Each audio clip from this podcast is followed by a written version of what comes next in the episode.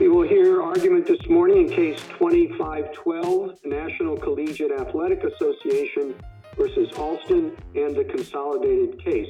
Uh, a great deal has changed even since Board of Regents, let alone 100 years ago. So I guess it doesn't move me all that much that there's a history to this. If what is going on now is that um, competitors, as to labor, are combining to fix prices. I think the trick comes, for me at least, sort of where Justice Kagan was alluding to, which is here the agreement that's really at the center of the case is an agreement among competitors to fix price with the labor market, where you have monopsony control. And that's unusual. It does seem, as Justice Kagan and Justice Gorsuch suggested, Justice Alito, the schools are conspiring with competitors, agreeing with competitors, I'll say that, to pay no salaries to the workers who are making the schools billions of dollars on the theory that consumers want the schools to pay their workers nothing. And that just seems entirely circular and, and even somewhat disturbing. If I could just leave the court with one overarching thought, it's, it's this. Petitioners are wrong to argue that any restrictions related to their conception of amateurism, including their horizontal price fixing agreements, must be upheld without analysis rather than applying the rule of reason. That would be an extraordinary departure from traditional antitrust principles. Welcome back to the Big Amateurism Monologues. My name is Richard Ford and I'm your host. Just a quick reminder that all of my podcast materials can be found on my podcast website, and that is bigamateurism.com. I can also be found on all the major third party directories Apple, Stitcher, TuneIn, Spotify, all those places. And then I also have a blog that I've been writing in for almost three years now. And the name of the blog is cagerredux.com. That's C A G E R R E D U X.com. All right, today is Wednesday, December 29th, 2021, and that's my week drum roll. We're down to number two in the top 10 stories of 2021. And if you've been wondering where the Alston decision, the Supreme Court decision, was going to land, it's number two. Some people may say, why isn't it number one? I'm going to explain that, I think, when I get to the number one story of 2021. But this Alston case and the U.S. Supreme Court decision has been much discussed, but I think not analyzed appropriately in terms of its significance. And its significance in many ways is largely symbolic. And I just want to say at the beginning, I did a good number of episodes on this case because I had actually been focusing on this way before it became a public story and the Supreme Court had taken the case. That was in December of 2020. They accepted the case and then they heard oral argument in March of 2021 and then they issued their opinion on June 21st of 2021.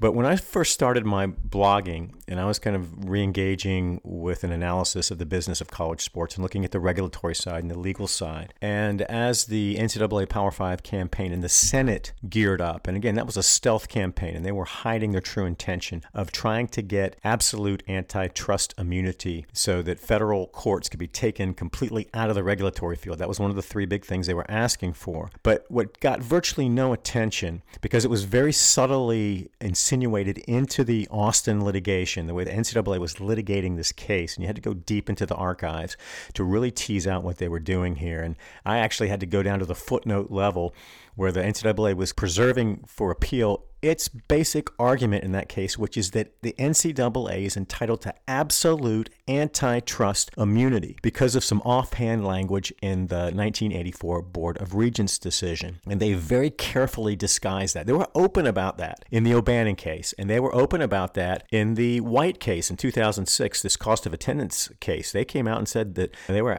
absolutely entitled to antitrust immunity because the NCAA, as a values based nonprofit, wasn't engaged in commercial activity and the antitrust laws didn't apply. And that has been their belief all along since 1984. And that argument got put on the back burner in Alston because the NCAA, I think, didn't want to focus on that.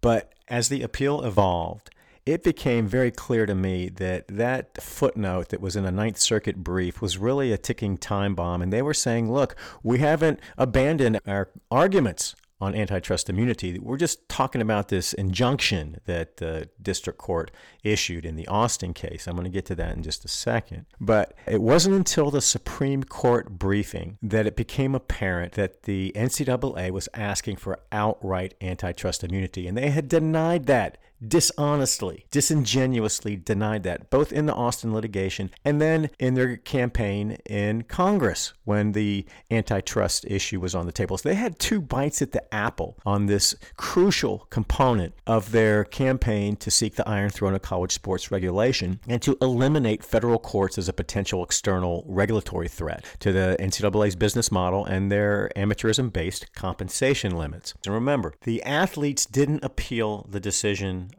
of the district court judge or the Ninth Circuit. The NCAA appealed to the Ninth Circuit after this Alston decision came out in 2019, and then they appealed to the Ninth Circuit. The athletes cross appealed, but the Ninth Circuit affirmed the district court's injunction, and then the NCAA appealed this case to the U.S. Supreme Court, and that was a, a red flag as well because the terms of this injunction were very modest. They posed virtually no threat to the NCAA's amateurism based compensation limits, and because of the prior O'Bannon precedent, which basically granted the NCAA a, a form of limited antitrust immunity for any benefits that were not quote unquote tethered to education, that O'Bannon limitation prevented the athletes from having an open and free market for the value of the athlete's services. And that limitation was folded into Alston. And the athletes initially challenged that because their initial lawsuit in Alston was specifically designed to dismantle all amateurism based compensation limits. It wasn't just about a specific category of benefits, it got whittled down to these education related benefits because of the O'Bannon limitation. And the O'Bannon limitation just got swept in silently because the athletes didn't cross appeal at the U.S. Supreme Court level and say, yeah, the original purpose of our lawsuit was to tear down amateurism, to, to just bring amateurism to its knees and get it off the landscape. And we're going with a full, free, open labor market for the value of athlete services. They abandoned that argument. And so what was left was nothing more than the affirmance of this carefully tailored, limited injunction that didn't present to the U.S. Supreme Court the opportunity to strike down amateurism and just deal a, a death blow to the concept of amateurism. And so, as I was writing about that, and then in March when I transitioned into the podcast, I started was talking about the Alston case. I really emphasized the narrowness of the issues as framed on appeal because the athletes weren't going for the takedown of amateurism, the complete takedown of the entire amateurism based model. They pulled back and they focused on these limited category of education related benefits. And they were very clear at oral argument on March 31st that they were not pursuing anything more than a mere affirmance of the terms of that injunction. So the Alston Supreme Court decision was actually a very narrow ruling on the law, but it was significant for reasons that had nothing to do with the actual substantive issue on the wisdom of this particular and very modest injunction. And uh, antitrust law is very complicated. It can really get to, you know, wah, wah, wah very quickly. That's a challenge. It's been one of the challenges in my work because I focus so much on the regulation and the legal side and what's happening in Congress and, and all that. But some understanding of the basic principles of antitrust law are important here. And I just want to direct you to some episodes that I did on this Alston case. Let's see, I did uh, episodes 7 through 13. So that's seven episodes. And I start with kind of an antitrust primer and then walk through the arguments in the Alston case, and I take that through the oral argument, which was on March 31st. And when the Supreme Court released its opinion unanimous opinion on June 21st. I did two episodes on the decision itself, and those were episodes 29 and 30. But for the purposes of this episode, I'm just going to do a brief discussion about the basic antitrust principles, the basic issues in the case, and then I'm going to give you a guided tour of the actual opinion. It's really important how judges frame the issues in a judicial judicial opinion, particularly in appellate opinion. And I guess I'll just say this I have experience in appellate litigation, including work in the United States Supreme Court. I'm familiar with how these arguments are constructed by the parties as they're making their appeal. And I'm also familiar with how judges analyze those arguments and how the opinion is structured in ways that may send subtle messages that wouldn't be apparent to a layperson. And in this Supreme Court opinion, authored by Justice Neil Gorsuch. He delivered the opinion for the court, and all eight other justices joined in. Uh, Kavanaugh submitted a concurring opinion. I'll talk a little bit about that, but it didn't change the judgment of the court. But Gorsuch, really in a very subtle way, and he's a very understated kind of jurist. He's not given to hyperbole. He makes his points with a chisel, not a sledgehammer. And boy, the way that this opinion was structured, the way that it framed the case and the concept of amateurism, and then the way that it handled the arguments that the NCAA made, it was full of these very subtle darts and these little tidbits where it was clear to me that Gorsuch wanted to send a message to the NCAA. And it had had, in some ways, the luxury of doing that without having to deal with this really big question about whether amateurism itself should just be struck down and ruled a facial violation of antitrust laws. And all NCAA compensation limits are just going to be taken off the books. And the labor market, as in almost every other labor market in this country, will be left to the free market. And you'll have principles of economic liberty and quality of opportunity and egalitarianism and all the things that make this country great, operating on behalf of this unique labor force in uh, big time football and big time men's basketball. And that's the way it ought to be. It's a unique market, and there's some, some limitations that have to be taken into account. But what Gorsuch and the court was saying is to the NCAA ultimately is that you're not special. And I think some of these darts that Gorsuch put into that opinion were a clear message to the NCAA that you have just grossly overplayed your hand here. You're not above the law and you're not entitled to special treatment. So, what I'm going to do is just, uh, again, talk a little bit about the antitrust principles and I'm going to talk about what the district court did and how the case made it uh, up to the Supreme Court and identify some of the themes up front and the tactics that the NCAA used that I think really rubbed this court the wrong way. But if you've been following the NCAA and you have read the judicial decisions that have come out where the NCAA has been a, a party, you feel that arrogance, that sense that they are above the law, that they're invincible, that they're special because they're the guardians of this amateur ideal. And the NCAA simply hasn't conformed to the reality of the business model in the 21st century. And it is just as arrogant and just as condescending and just as full of bad faith arguments in 2021 as it has ever been. And I think that really came through in the way that they briefed this case. I'm going to talk about that as well. So let's talk real quickly about these basic principles. So we have the Sherman antitrust laws, and those are designed to promote free and fair competitions. Pretty simple stuff. And those laws are predicated upon values, American values of open and free markets, of equality of opportunity, of economic liberty, of egalitarianism, and, and again, all the things that make this country so special. And these laws are designed to make sure that all those principles are protected at the operational level, out in the real market, where, at least in theory, all this beautiful, chaotic, Wild West competition is taking place to make things better. Competition makes things better. Uh, and I'll just issue this disclaimer as I talk about this. These are going to be oversimplifications. So, and although I did a lot of federal litigation, I didn't do antitrust law. It's a very specialized area of the law. Look, this is about free and fair competition. And under the antitrust laws, where there is an allegation that a market participant has engaged in anti competitive behavior, there's a legal remedy through the Sherman Act and then the Clayton Act, which was an amendment to the Sherman Act. And the two threshold questions are one, does the market actor actually engage in commerce? I mean, are they subject to antitrust rules? Are they engaging in some kind of activity that takes them outside? Outside of the antitrust laws. Then the second thing is assuming that they're subject to antitrust laws, is there a market behavior that's anti competitive? And then uh, the next question if there's anti competitive behavior is whether or not there is a pro competitive justification for that behavior. And then there's a third step on less restrictive alternatives. And that was important in analyzing the injunction itself. But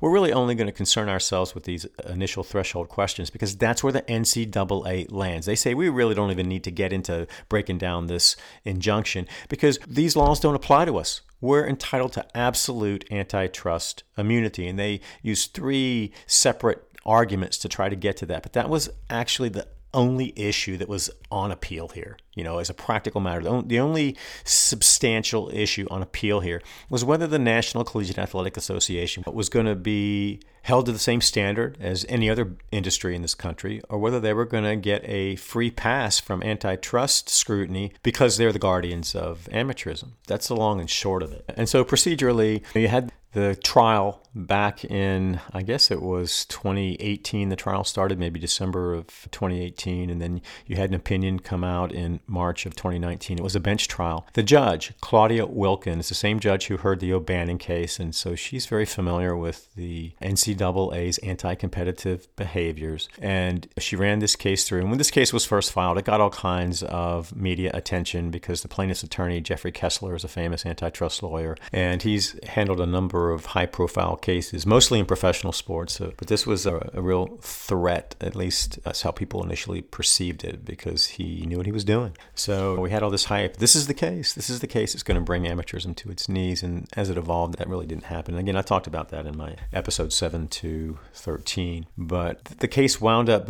being reduced to whether or not these athletes were going to be allowed to get some education related benefits that NCAA rules and regulations prohibited. And the district court crafted a very narrow injunction that identified a very small set of education related benefits that the judge said would be permissible and that the NCAA's restrictions were unreasonable. They didn't pass muster under the antitrust analysis that she used. That is what's called the full rule of reason analysis, which is this holistic evaluation of all aspects of the market behavior and then the impact on participants in the market and people relevant to the market. And that analysis focused on what was best for consumers. So this was a consumer facing analysis, not really a labor facing analysis. And that's another complicated issue. It's, it's very important. But for the purposes of analyzing this Alston decision, we were operating under this consumer facing analytical framework. In this analysis, the NCAA was essentially saying that consumers had a preference for the amateur product, the, the, amateurism part of the big time college sports marketplace, and that if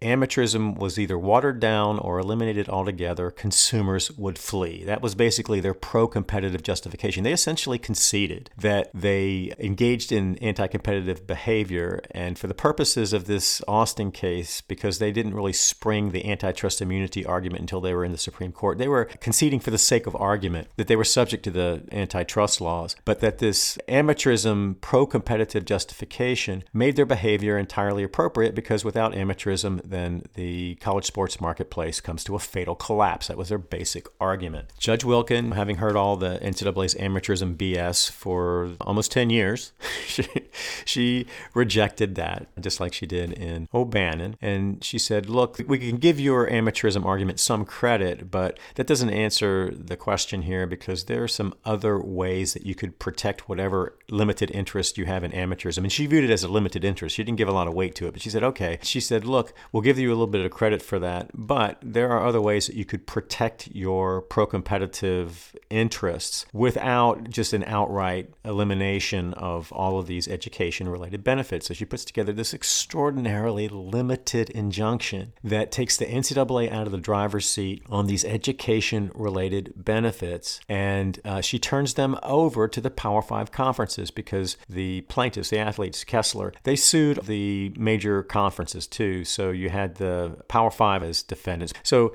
the judge used some information from the athletes' experts and cobbled together portions of their recommendations and basically came up with this model where the NCAA couldn't cap these limited education related benefits, but then turned over control of those benefits to the conferences. And this is another very important feature of the injunction order that got very little attention. The injunction was purely permissive. So the Power Five, they didn't have to do anything. They could offer some of those benefits, none of those benefits, or all of those benefits, so long as whatever decision they made was not the product of anti competitive collusion. That's the order in a nutshell. The NCAA was screaming on appeal, oh, this is going to be the end of college sports, and we're going to have these $100,000 internships, and we're going to have people buying cars for these athletes, saying that they have some educational value, all this parade of horribles, which was absurd on its face. And the Supreme Court they didn't spend a lot of time talking about the actual injunction because they came out and said, look, the NCAA is not really talking about that. This injunction isn't that important to them. And I said that all along. The injunction itself posed very little threat to the NCAA. They just wanted to push this case through the appellate process to get the antitrust immunity argument on the table. But the, the court just dismantled the NCAA's gloom and doom portrayal of this injunction and they made short work of it because some of these arguments were just ridiculous. But that is the power of the NCAA as a propagandist. And it was precisely that kind of fear mongering that has been successful in federal litigation where the NCAA's compensation limits have been challenged because they're telling these federal judges if you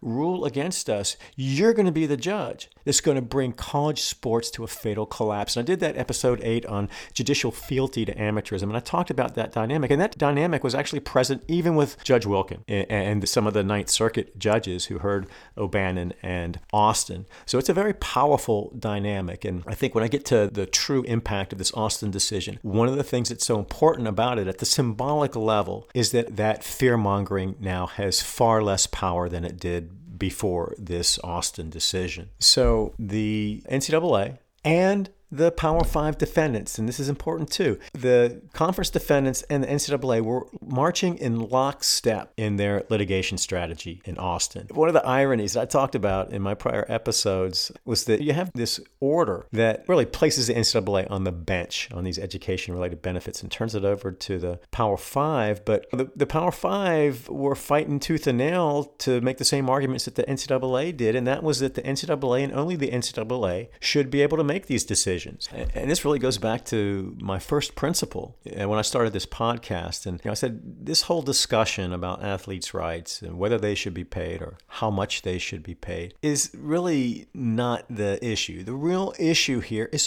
who gets to decide. And the way that the NCAA framed the issues in this case, that was the fundamental question. And they were saying that the NCAA and only the NCAA should make these decisions. And they wanted federal courts to butt out. And that was the, the values based predicate for their argument for antitrust immunity. And the Power Five were saying the same doggone thing. So you had this order that was kind of an illusion. It was a bit of a mirage because it looked like the NCAA was being limited here in its exercise of regulatory authority. But really, it was not that consequential because the control of these benefits was put in the hands of people who were seeking the same result as the NCAA, and that was essentially antitrust immunity. So it was a, an interesting order. Anyway, the NCAA appeals to the Ninth Circuit. and In the Ninth Circuit, you have panels of three judges to hear these appeals. The athletes didn't file the appeal. But after the NCAA appealed, the athletes filed a cross appeal, keeping alive the, the, argument from their original lawsuit. And that is that we just want to take down all of these amateurs and base compensation limits. We're just going to deal a death blow to amateurism itself. And the Ninth Circuit upheld the district court decision in all aspects. It affirmed the injunction, but it also upheld the district court's ruling that the athletes were not entitled to an open and free market for the value of their services because of this O'Bannon limitation that was drawn. And the Ninth Circuit is bound by O'Bannon because it's a prior precedent. So basically, the injunction's upheld, and it's unanimous decision in the Ninth Circuit. Then the NCAA appeals the case. And when you hear some of the comments from Justice Gorsuch, you get the sense that he is saying to the NCAA, What the hell were you thinking here? You essentially won this case and then you appealed it, and now you're going to get what you deserve because there is no reason for you to have appealed this decision, which in many ways was very deferential to your conceptualization of amateurism. And it was very limited and posed very little threat to you. So the NCAA appeals the case to the U.S. Supreme Court, and that appeal was filed in October of 2020. And then you have briefing on this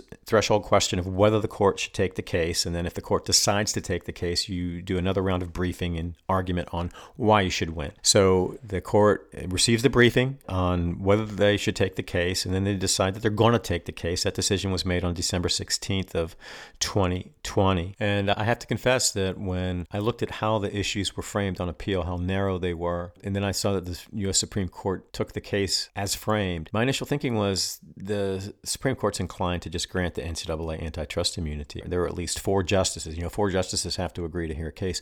There are four justices who think that the NCAA just needs to be sitting in the iron throne of college sports regulation and we're going to end all this discussion. I was wrong thankfully. but I don't think anybody was predicting a unanimous Supreme Court decision rejecting the NCAA's arguments. And then you had the November elections, so the Republicans lose the White House. The Senate's in the balance. Then in early January, you have the Senate going to the Democrats, and the NCAA's out of the driver's seat in, in Congress. And then a very important thing happens that I think really was a difference maker in how the court looked at this case. Right before oral argument in March, the United States of America intervenes in the lawsuit and they want to participate at oral argument. And they are arguing essentially on behalf of the athletes. They're saying that the NCAA isn't entitled to antitrust immunity. They are not special. That was a game changer, and I, I, think it influenced how the court looked at the audacity of the NCAA's request here for antitrust immunity. And as I've said before, you, you never really know what's going on behind the scenes. You don't know why the Supreme Court takes the case. This is a really Byzantine process, what happens behind the Supreme Court administrative veil. So you really are reading tea leaves. Always a dangerous thing to do with the U.S. Supreme Supreme Court, as I proved myself when I was making predictions that they were going to probably grant the NCAA antitrust immunity. But the complexion of this case changed dramatically from the time the petition was filed initially in October of 2020 until the oral argument in March of 2021. And I think that was really important in how the justices were, were thinking about this case. And before I get into the case, and we're going to do this guided tour. I just want to talk about a couple of the tactics that the NCAA employed. Because when I go through the case, I'm going to point out the very subtle ways that Justice Gorsuch really took down those tactics. And one of the things that the NCAA always does in federal litigation, where its regulatory authority is challenged, is that they trot out this holy dicta from uh, Board of Regents. And they make the argument that the Supreme Court has essentially blessed the NCAA's role as the sole regulator in college sports, and that if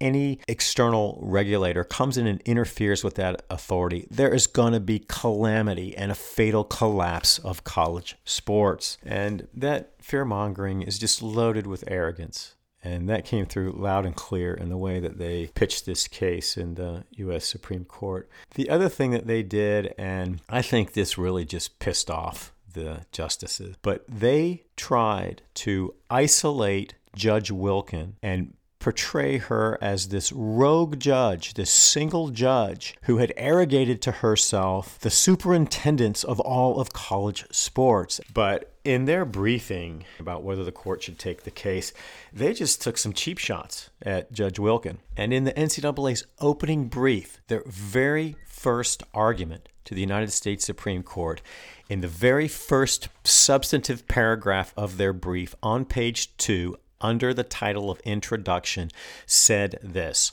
At issue in this case is whether the nationwide rules that define who is eligible to participate in NCAA sports will henceforth be set by the NCAA or by one federal judge in California, assisted by the imagination of plaintiffs' lawyers and subject only to deferential Ninth Circuit review. And then they go on to say, fundamental principles of antitrust law, as reflected in this court's precedent, make clear that the NCAA, not a single jurist, should set the rules for college sports. But that was just a bold, bold move. And I, I, wrote about this in my blog. And I just said, you know, I, I think sometimes advocates who are representing values based clients and they're making values based arguments, they get all caught up in their self righteousness. In my judgment, this was just a really bad strategy call right out of the blocks and they just go right at Judge Wilken. And they're trying to make her look like the rogue judge,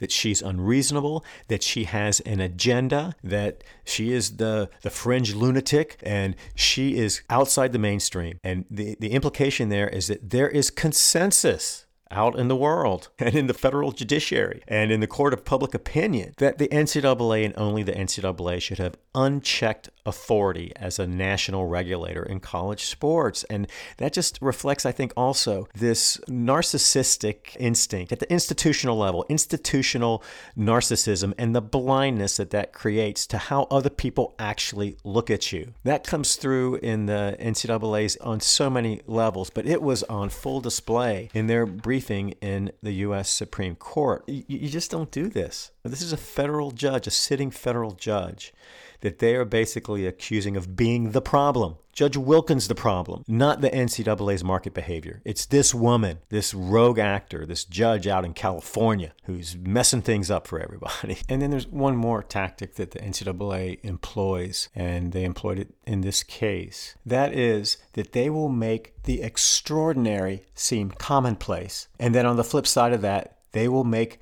the commonplace seem extraordinary. The NCAA, in its extraordinary request for absolute antitrust immunity, they make it seem like it's just some pedestrian application of the usual rule of reason analysis. And it's just this quick look, and it's just this abbreviated deferential review where we get a tiny little bump here because we're the guardians of amateurism. No, this is just a, a massive ask. And the Solicitor General, Acting Solicitor General Elizabeth Prelogar, made that point beautifully at oral argument. And she said that what the NCAA was asking for was an extraordinary departure from antitrust principles, but the NCAA makes it sound like it's just this small little commonplace thing. And then the other thing that they do on the flip side of that is that they try to make the commonplace seem extraordinary. And they do that by the way that they characterize Judge Wilken's conduct and her order, uh, her injunction order, and her motives. There is nothing extraordinary at all about Judge Wilken's injunction order or the way she analyzed this case. She was right down the middle it, it, with a very conservative, lowercase c, analysis of the issues in this case. And her ruling was backed up by uh, solid evidence, years of discovery, a full trial, and a thoughtful analysis. But the NCAA portrayed that standard application of traditional antitrust laws as extraordinary. What this judge was doing here was so far outside of the mainstream that she posed a singular threat to college sports as we know them.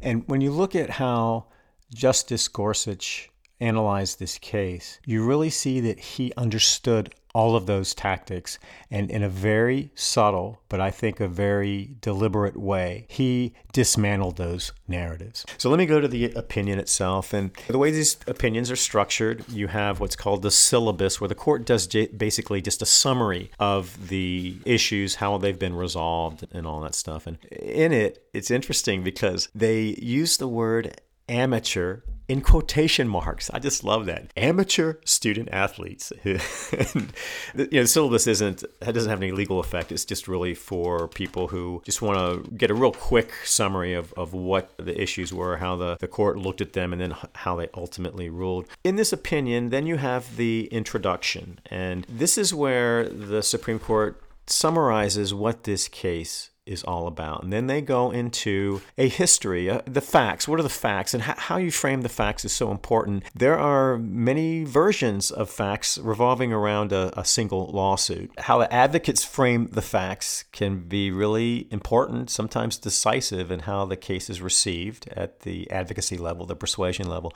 And then in a legal opinion, how the court frames the facts is crucial in how they're really thinking about this case. So then they go from the, their factual discussion to the legal analysis. So we're going to go through all that. But this first introductory paragraph by Gorsuch is so important. And I think this is where the, the court makes very clear that this ruling by this rogue judge in California was a good, sensible, down the middle ruling that she authored with great humility. And he says that later on, not in this paragraph. But this is, I think, saying straight up that we're rejecting your personal attack or your Saul Alinsky tactics against Claudia Wilken. She's a good judge. She was very thoughtful. She was very thorough. She basically split on the advocate's arguments and her injunction made sense. So here's what Gorsuch says In the Sherman Act, Congress tasked courts with enforcing a policy of competition on the belief that market forces yield the best allocation of the nation's resources. And there are all kinds of cases Gorsuch could have cited for that proposition,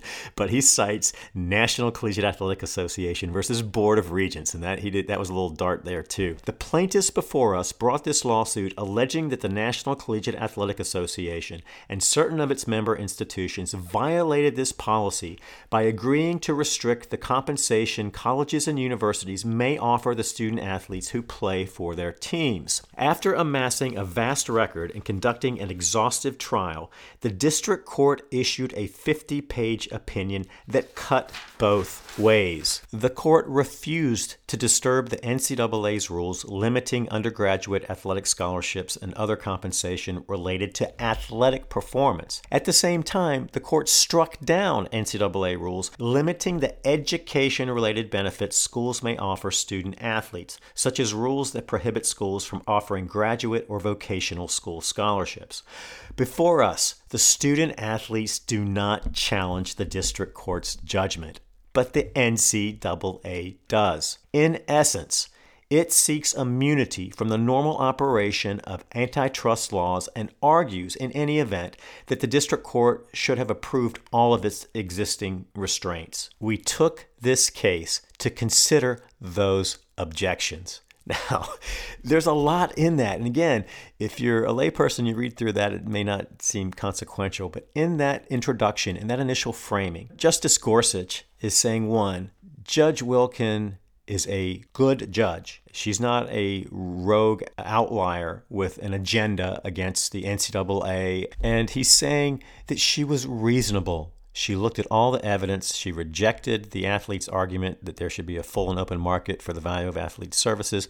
But she also said that the NCAA's compensation limits on education related benefits were not reasonable and they violated the rule of reason antitrust analysis. Heaven forbid that an education nonprofit be forced to offer education related benefits. I think that's another irony that I don't think was lost on the justices. But then the other thing that they say is that the athletes didn't appeal the case. They were okay with it. And they, he does in four words something that I think is really important. He says, but the NCAA doesn't. He takes some other darts throughout the decision, but why the hell the NCAA appealed this case? And then he brings it home in this last sentence. In essence, the NCAA seeks immunity from the normal operations of antitrust laws. That's what this case is all about. And what I think he's saying from the very beginning, in very subtle ways, is that the NCAA has this upside down and inside out.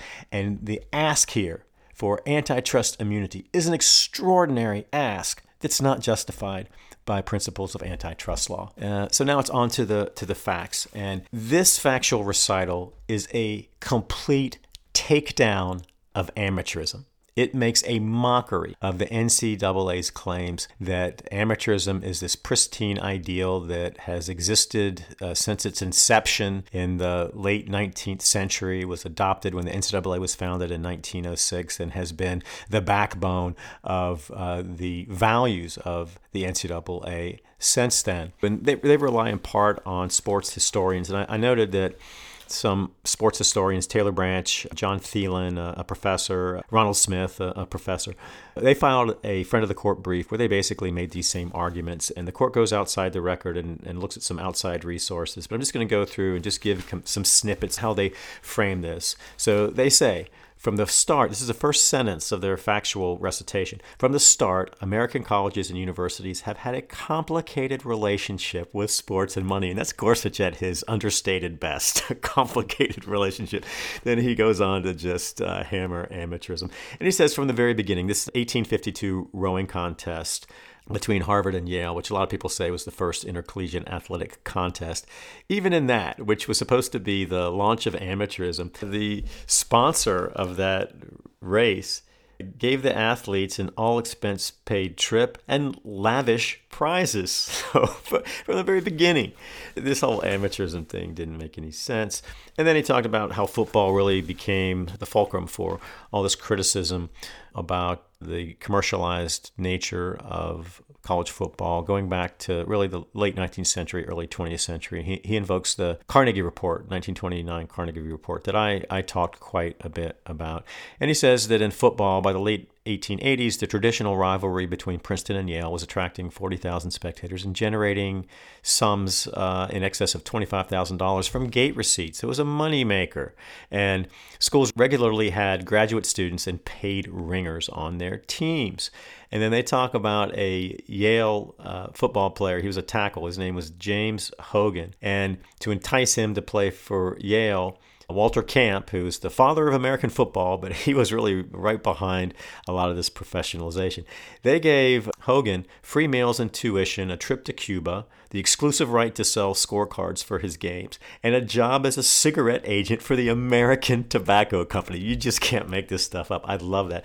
And then he talks about these tramp athletes who roamed the country making cameo athletic appearances, moving on whenever the money was better. And then Gorsuch says, reality did not always match aspiration. And then he talks about the Carnegie Report and all of its findings. I talked about that in my Pay for Play series. And a lot of this factual recitation I cover in in, my Pay for Play series. When you look at it historically, this whole argument that amateurism is a sacred, inviolate principle is just really ridiculous on its face. But in the Carnegie Report, one of the things they did was they looked at all of the ways that amateurism was undermined and how you had revenue, you had boosters paying people, you had other sources of revenue that made it into the athletes' hands. And it was described as an organized commercial enterprise. And this is back in 1929. And then the court says that in 1939, a freshman at the University of Pittsburgh went on strike because the upperclassmen were reportedly earning more money than he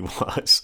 And then in the 1940s, a halfback football player named Hugh McElhenny at the University of Washington became known as the first college player ever to take a cut in salary to play pro football. And then he moves forward to the debate over the sanity code that I talked about in Pay for Play and the adoption in 1956 of the full athletics scholarship. And he suggests, and I think this is true, that that was an outright form of payment. And then Gorsuch brushes up against the autonomy movement in 2014. I think he could have done a lot more with this, but he talks about the Power Five adopting the full cost of attendance scholarship and then all these other funds the Student Assistant Fund, the Academic Enhancement Fund, and all this stuff that are funds that athletes can draw money from. Then he says, over the decades, the NCAA has become a sprawling enterprise, and they talk about all the money that's coming in at the division 1 level through March Madness through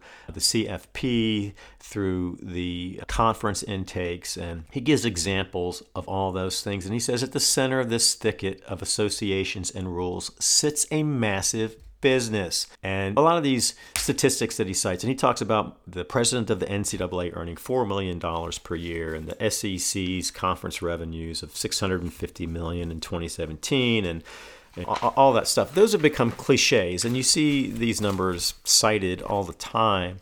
but it's important to, to put them in context in the, in, in the framework of this factual presentation. You see the absurdity of the amateurism argument, both historically and then when, then when it's sitting side by side with the obvious and massive commercialization. He talks about the conference commissioner salaries. I've talked about all that stuff, but uh, it's important to throw in. And then the court gets to the legal analysis. And I guess before I get to that, I'll just say if you go back and you look at the prior Supreme Court decisions that relate to the NCAA, like Board of Regents, and then this Tarkanian decision, I would say Tarkanian more than Board of Regents because Board of Regents didn't have anything to do with really NCAA values. It was a business case. The Tarkanian decision, even though it didn't relate to athlete compensation limits, it related to values. And they were saying this guy's a bad actor and he's breaking all the rules and he's violating all these principles of amateurism and we're going to throw him under the bus. When you compare the factual presentation of the Tarkanian decision in 1988 with this factual presentation in 2021, you're, you wouldn't think that those two entities could be the same. There was extraordinary deference to the NCAA, and Jerry Tarkanian was the bad actor, and the NCAA was on the right side of justice and, and amateurism virtue and all the things that make college sports great. They, they didn't look realistically and honestly at the business model. They were just right down the line, NCAA all the way. That, I think, shows you how much things have changed at the values level, at the normative level, and, and at the public opinion level. But I, th- I would still say that very few people thought that we were going to get this opinion from the United States Supreme Court in Alston, and they were going to be this clear about their disdain for the NCAA's conceptualization and use of amateurism in 2021. So then the court goes on to describe the history of the case, this Alston case, what happened in the district court, then the Ninth Circuit, and how the issues were framed on appeal. I'm going to pick up really after that when they are getting into the analysis. But at the end of that factual presentation, and the fact that the NCAA essentially won this case on some of the most basic principles that it claims it needs to protect. And the court begins its analysis by saying, unsatisfied with this result, the NCAA asks us to reverse to the extent the lower court sided with the student athletes. And that's an important dart that Gorsuch throws out. What he's saying there, unsatisfied with this result, he's saying, why the hell did you appeal this case? Whatever is about to come after this sentence, the beating you're going to take is self imposed. You brought this on yourself. Then he observes something else that's really important. He says some of the issues most frequently debated in antitrust litigation are uncontested. They're absolutely uncontested. And he says, put simply, this suit involves admitted horizontal price fixing in a market where the defendants, the NCAA and the conference defendants, exercise monopoly control. That's one sentence that summarizes the entire business model. Admitted horizontal price fixing in a market where the defendants exert and exercise monopoly control. He goes on to say, no one disputes that the NCAA's amateurism based restrictions, in fact, and he puts in fact in italics, decrease the compensation that student athletes would receive compared to what a competitive market would yield. So, all these things that are typically the focus of antitrust disputes how you define the market, whether or not there's an anti competitive behavior, whether the impact in the market was going to be detrimental to the people who claim that there's an antitrust violation. Says, so, all those things have been conceded. So, what exactly is it that we're fighting about? So, he says, with all these matters taken as given, we express no views on them. Instead, we focus only on the objections the NCAA does raise, and he puts does in italics. He then gets to the heart of the matter here and really takes down these arguments that the NCAA made that they were entitled to some type of antitrust immunity. And they disguised that with a couple of things they claimed were, were within the rule of reason, like this quick look or this abbreviated deferential review, where a court just looks at the restriction at issue. And if it's an amateurism based restriction, the NCAA wins. And they just get a motion to dismiss and then they're on about their way. But they also make the argument, and the court addresses this argument, that the NCAA isn't subject to antitrust scrutiny at all because it's not engaged in commercial activity. That it's just this little old garden variety nonprofit, education nonprofit that uh, is based on values that really have nothing to do with money. That's their essential argument here. And it's, again, an argument that they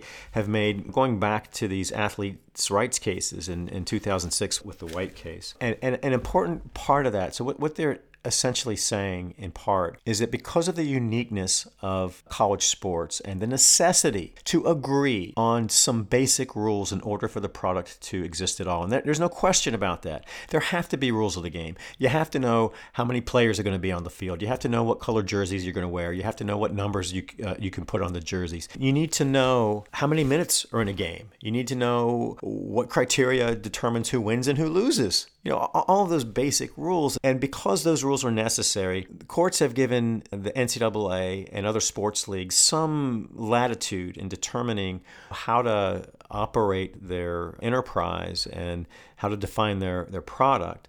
But what the NCAA has done, and this is one of the fatal flaws in, in their thinking, and the court just dispenses with this very quickly. They make short shrift of this argument. The NCAA says because we are required to cooperate in a way that's collusive and it's anti competitive, I guess, in some ways, but it's necessary for the product to exist at all. If we don't have those basic rules, our product doesn't exist we can't play the games. The games can't go on. And then they take that necessary cooperation and then they conflate that with these compensation limits. And they say that these compensation limits are just as necessary to their product as the rules of the game and the number of minutes in a game or the number of players on a field. That those two things are the same. And the court just rips that apart. But the NCAA has gotten really 37 years of benefit out of that based on this dicta in Board of Regents that I'm going to talk about in a minute. And federal courts have bought that argument that, yeah, so there's this need for cooperation. It's essential to the product. And heck, eh, they say the word amateurism, so all these compensation limits are just as necessary to the product as the rules of the game. And that's just not true. So here's how the court addresses that. And it says, let's see, that some, and it puts some in italics, that some restraints are necessary to create or maintain a league sport does not mean all. And he puts all in italics. Aspects of elaborate interleague cooperation are, while a quick look, and he's talking about this bastardized antitrust immunity argument NCAA made, while a quick look would often be enough to approve the restraints necessary to produce a game, a fuller review may be appropriate for others. And then he says that the NCAA's price fixing wages for student athletes fall on the far side of this line. On the, they're on the other side of the earth from the rules of the game. And it says that uh, Division One basketball basketball and FBS football can proceed and have proceeded without the education related compensation restrictions the district court enjoined. The games go on. The games go on and just destroys that argument. I mean, this argument that the NCAA has been relying on for almost 40 years, Gorsuch takes down in two paragraphs. You know, because it's such a ridiculous argument on its face, but it speaks to the power of the NCAA as a propagandist. And then Gorsuch goes on to make some more comments about this quick look, this abbreviated deferential review, and, and then he gets to this board of Regents dicta. And again, this is the linchpin of the NCAA's arguments post Board of Regents that it should basically be immune from antitrust scrutiny because the U.S. Supreme Court has said so. So remember, Board of Regents was a business to business dispute, and you had these high powered football teams and interests, mostly from the South, suing the NCAA under antitrust laws because the NCAA at that time had an ironclad monopoly over the televised football market. I've talked quite a bit about that. The court looked at the contracts and said, this is pretty much a slam dunk antitrust violation, and it struck down the NCAA's contracts and turned over to the free markets. The future of televised football, amateurism was not at issue in Board of Regents. It was not really raised as a pro competitive justification because it really wasn't relevant. The NCAA was saying, really, its basic argument was we don't have sufficient market power to act as a monopolist. There are other market opportunities out there. And we can't violate antitrust laws if we don't have that kind of market power. And the court just rejected that. But this language that they rely on, because in the course of its analysis in Board of Regents, the court made this aside, and it was a seven to two opinion against the NCAA. That gets lost in the way the NCAA talks about this uh, holy dicta, because the NCAA got its ass kicked in that case. But here's what the court said, and this is the language that the NCAA has been using for 37 years to really scare federal judges into buying into the, its amateurism scam. And, and, and the court said this The NCAA plays a critical role in the maintenance of a revered tradition of amateurism in college sports. There can be no question but that it needs ample latitude to play that role, or that the preservation of the student athlete in higher education adds richness and diversity to intercollegiate athletics and is entirely consistent with the goals of the Sherman Act. And the Alston decision, Gorsuch says that language is just overblown. And he says, on the NCAA's telling, these observations, these offhand observations, foreclose any rule of reason review in this suit.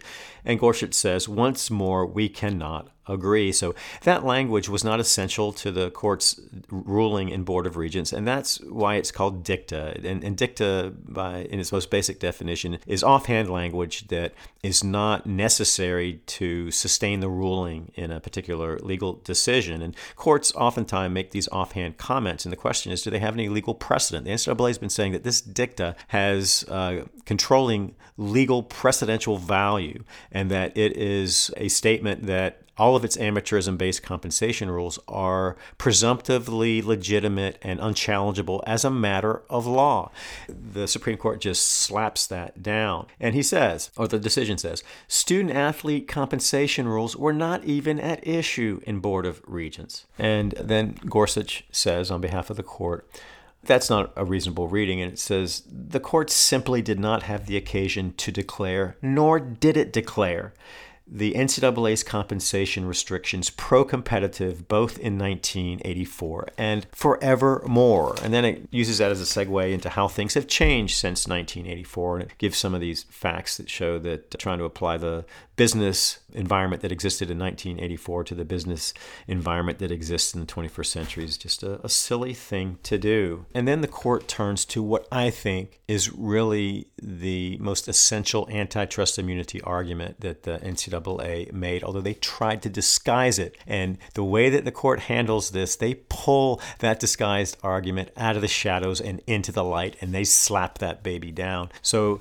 they say the NCAA submits that a rule of reason analysis analysis is inappropriate for still another reason because the NCAA and the member schools are not, quote, commercial enterprises, quote, and instead oversee intercollegiate athletics as an integral part of the undergraduate experience, essentially saying that antitrust laws can't even apply to us because we're not engaged in commercial activity. And again, that's ex- the argument they explicitly made in the White suit in 2006, which, which settled. Then the O'Bannon suit in 2009. They tried to uh, appeal to the U.S. Supreme Court, but the, the, court didn't take the case. But in their Supreme Court briefing in O'Bannon, they explicitly made this argument we're not engaged in commercial activity. We're entitled to outright absolute antitrust immunity. It was only in Alston that they tried to disguise it, and then they sprang it in their uh, briefing in the U.S. Supreme Court. But the Supreme Court sees it for what it is, and it dismisses it. And again, in, in very short shrift, the, the other thing about this opinion, all these arguments that have been the centerpiece of the NCAA's uh, amateurism based march through federal courts since Board of Regents, these arguments just get taken down one by one in very short shrift. And I think that is a testament to not only Gorsuch's efficiency here, but also the weakness of the NCAA's arguments. So it goes through that argument and, and tries to figure out how the NCAA is trying to fit that into a standard rule of reason analysis and says that it can't. And then it says this with this much agreed, it is, and he's talking about the NCAA conceding that it, its compensation limits are anti competitive. But Gorsuch says, with this much agreed, it is unclear exactly what the NCAA seeks. And this is where they pull that disguised antitrust immunity argument out of the shadows and into the light. To the extent it means to propose a sort of judicially ordained immunity from the terms of the Sherman Act for its restraints of trade, that we should overlook its restrictions because they happen to fall at the intersection of higher education, sports, and money. We cannot agree.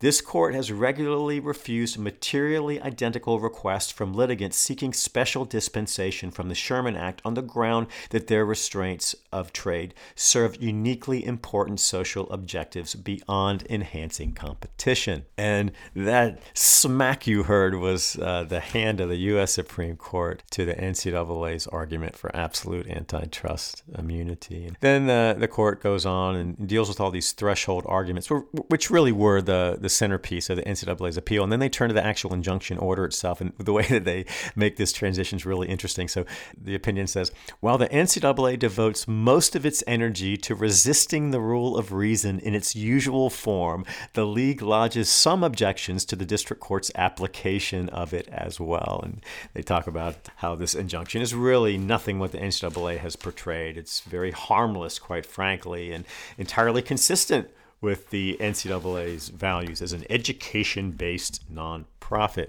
And I'm not going to go through that, but I'll just make this general observation. As the court is discussing how the court crafted its injunction order, it is very careful to re emphasize time and time again that the court was very thoughtful, very deliberate, very even handed. And the message that they're sending there is that the NCAA's characterization of Wilken, Judge Wilken, as this rogue agent with an agenda against the NCAA was ridiculous on its face. And I think they were saying you shouldn't have made that argument. You shouldn't have come out of the blocks with that personal assault on a sitting federal judge who was simply doing her job. I guess there's one part of that, of the, its analysis of the injunction that I want to talk about because one of the things that the NCAA didn't really really acknowledge is that under the injunction that Judge Wilken crafted, the NCAA had the authority to come back to the court. The court retained supervisory jurisdiction over the injunction. And if any of the people subject to the injunction had issues with it, they could come back to Judge Wilken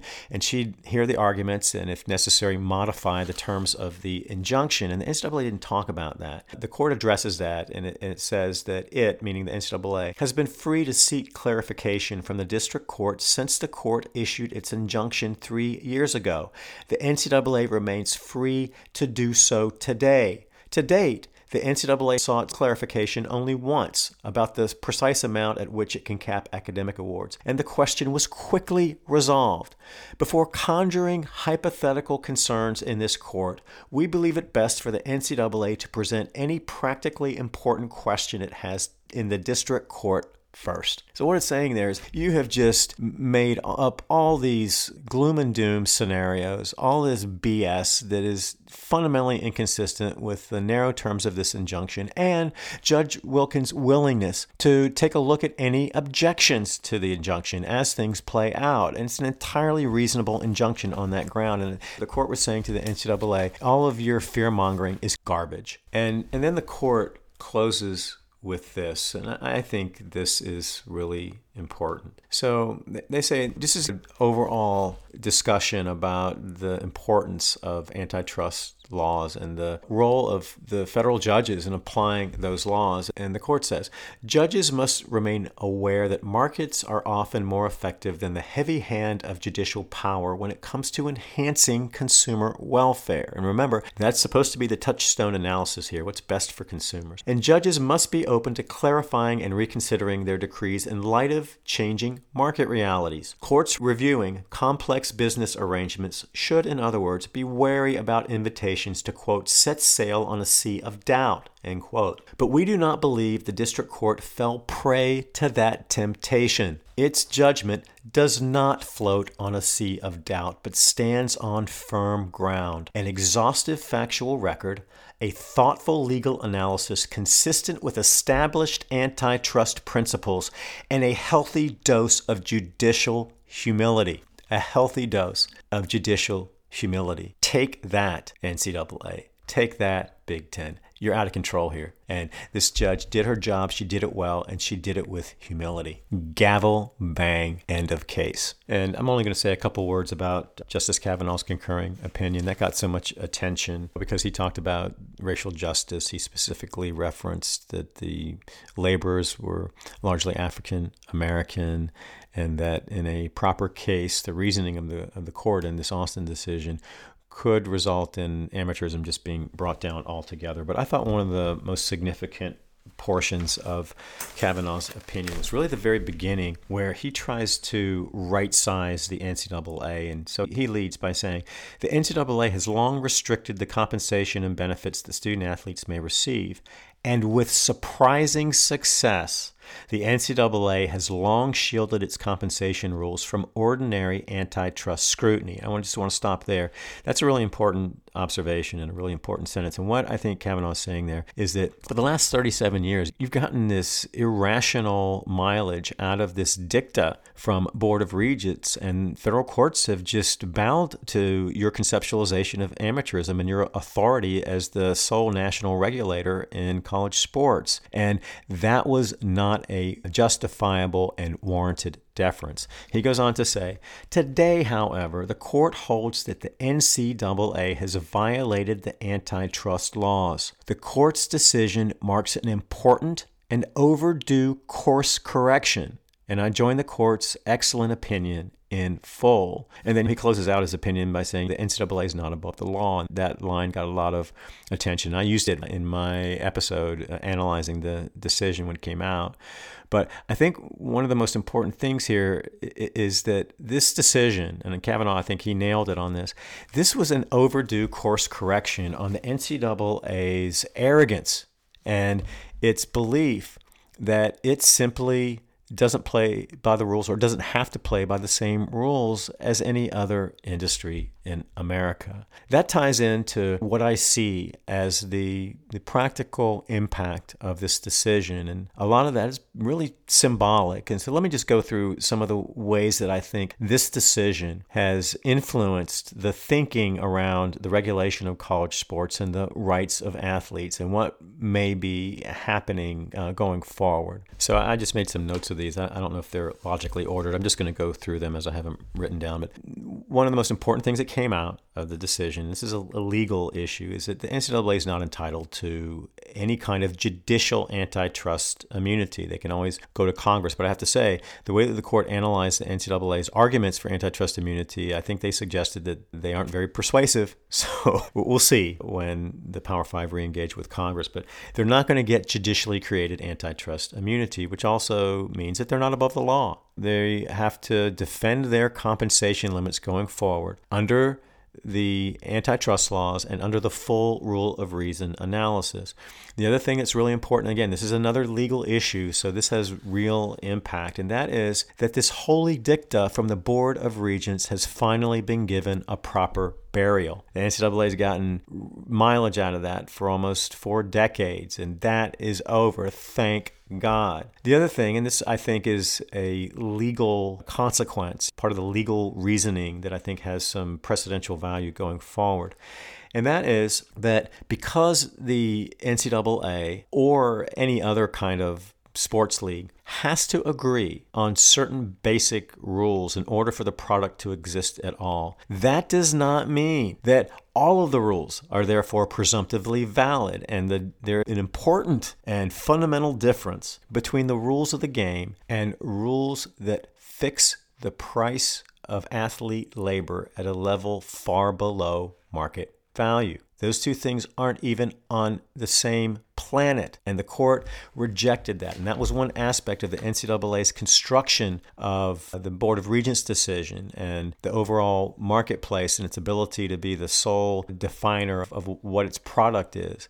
That, that argument's gone. You, you can't bring in that argument to justify an unconscionable price fixing or wage fixing on the cost of labor. I think the other thing that is really important was the unanimity here because the NCAA is just so freaking dishonest in how it portrays its interest and, and portrays the way that it has been treated in federal litigation. It is just a propaganda machine. That's its primary purpose. They're, they're a propaganda machine, and they've been so powerful for so long that they've gotten away with all this garbage. But the unanimity here was a rejection of the NCAA's arrogance. And the NCAA can no longer gaslight people into thinking that if you don't agree with the NCAA, you're the problem. They did that with tried to do that with Judge Wilkin. They tried to make her the problem. It was a gaslight technique. This BS that the NCAA pulls in this social series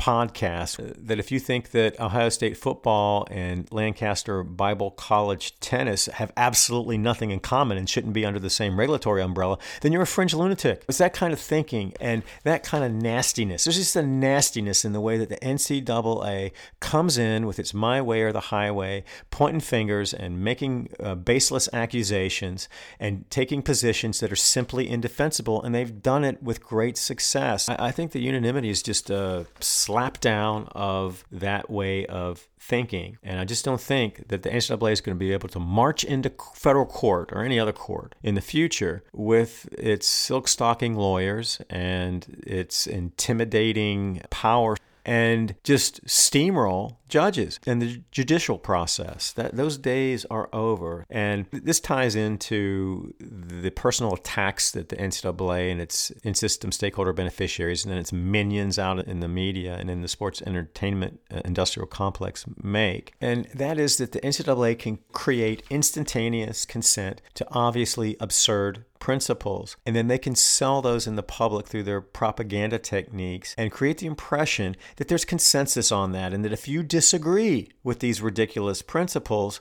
then you're the problem because everybody agrees. You're the only one who doesn't. And I also just want to say this. When you look at the judges that analyzed the Alston case, there were 13 judges one district court judge, three circuit court judges in the Ninth Circuit, and then nine U.S. Supreme Court justices. All 13 of those federal jurists rejected the NCAA's fundamental arguments about its business model and its use of the principle of amateurism 13 to 0. And I just love that unanimity. There is absolute consensus. Nobody disagrees who has been in a decision making seat in the federal judiciary in this Alston case with the fact that the NCAA's amateurism based compensation limits are basically indefensible. I just c- couldn't imagine a more fitting statement in this case. So there you have it. That is number two, and it was a big one. And again, I think the most important takeaway here is at the symbolic level because the uh, NCAA is just not going to be able to march into federal courts and serve up the same garbage that they've been serving up for 40 years now. So with that, I'm going to close this episode out and in the, in the next episode, we're going to go to number 1 and you may be thinking after this Alston analysis, what could be better than that? Well, I'm going to keep you in suspense. So I want to thank you for joining. It's always an honor and a privilege to have you, and I hope to have you back for the next episode of the Big Amateurism Monologues. Take care.